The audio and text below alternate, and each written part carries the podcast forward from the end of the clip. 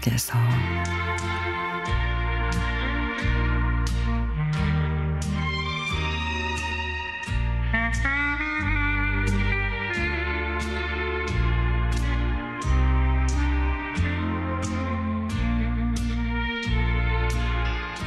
제게는 저보다 여섯 살이나 많은 아랫동서가 있습니다.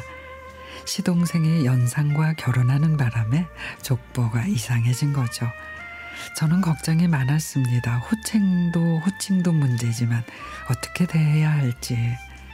우리 시댁은 종갓집이어서 시댁에 자주 모이는데 동서에게 한 번은 언니라고 불렀다가 시어머니에게 엄청 화 야단을 맞았습니다. 그래서 어른들이 계시면 동서라고 부르는데 그렇게 어색할 수가 없습니다. 근데 한두 번 만나다 보니 우리 아랫동서가 어찌나 성격이 좋은지 명절에 시어머니가 이번 설에 식혜를, 식혜를 해야 하는데 큰애 네가 좀 해와라.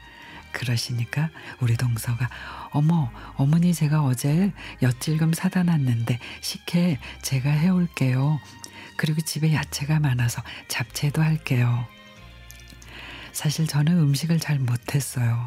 그런 내가 종갓집 맏며느리니 하루하루가 눈물바람이었고 시댁에만 갔다 오면 끙끙 앓은 적이 한두 번이 아닙니다. 근데 나이 많은 동서가 들어온 뒤로 나는 너무도 든든한 지원군을 만난 것 같습니다. 동서 그건 내가 해야 되는데 미안해서 어떡해요 하면 우리 동서는 아이고 우리 형님 내가 하면 왜 안 돼요 나 음식 잘하는데 동서는 씩씩하게 말합니다. 그렇게 동서와 한 가족이 된 지 어느덧 37년이란 세월이 흘러 이제 우리도 60대가 됐습니다. 동서가 한 번은 이렇게 얘기를 합니다. 나랑 동갑인 동생이 있었는데 어릴 때 사고로 잃었대요. 그래서 나를 보면 꼭 동생 보는 것 같다고. 남편과 싸우고 나서 하소연할 친정이 없어 속상해 전화를 하면 아이고 우리 애기 형님을 누가 속상하게, 속상하게 했대요. 나한테 얘기해요. 내가 다 들어줄게.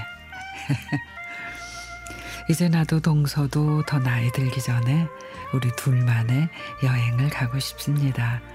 여행 가서 시집살이 한 거, 남편들에게 섭섭했던 거 마음껏 얘기 나누며 맛있는 것도 먹고 싶습니다. 동서, 지난 세월 나의 든든한 버팀목이 돼줘서 고마워요.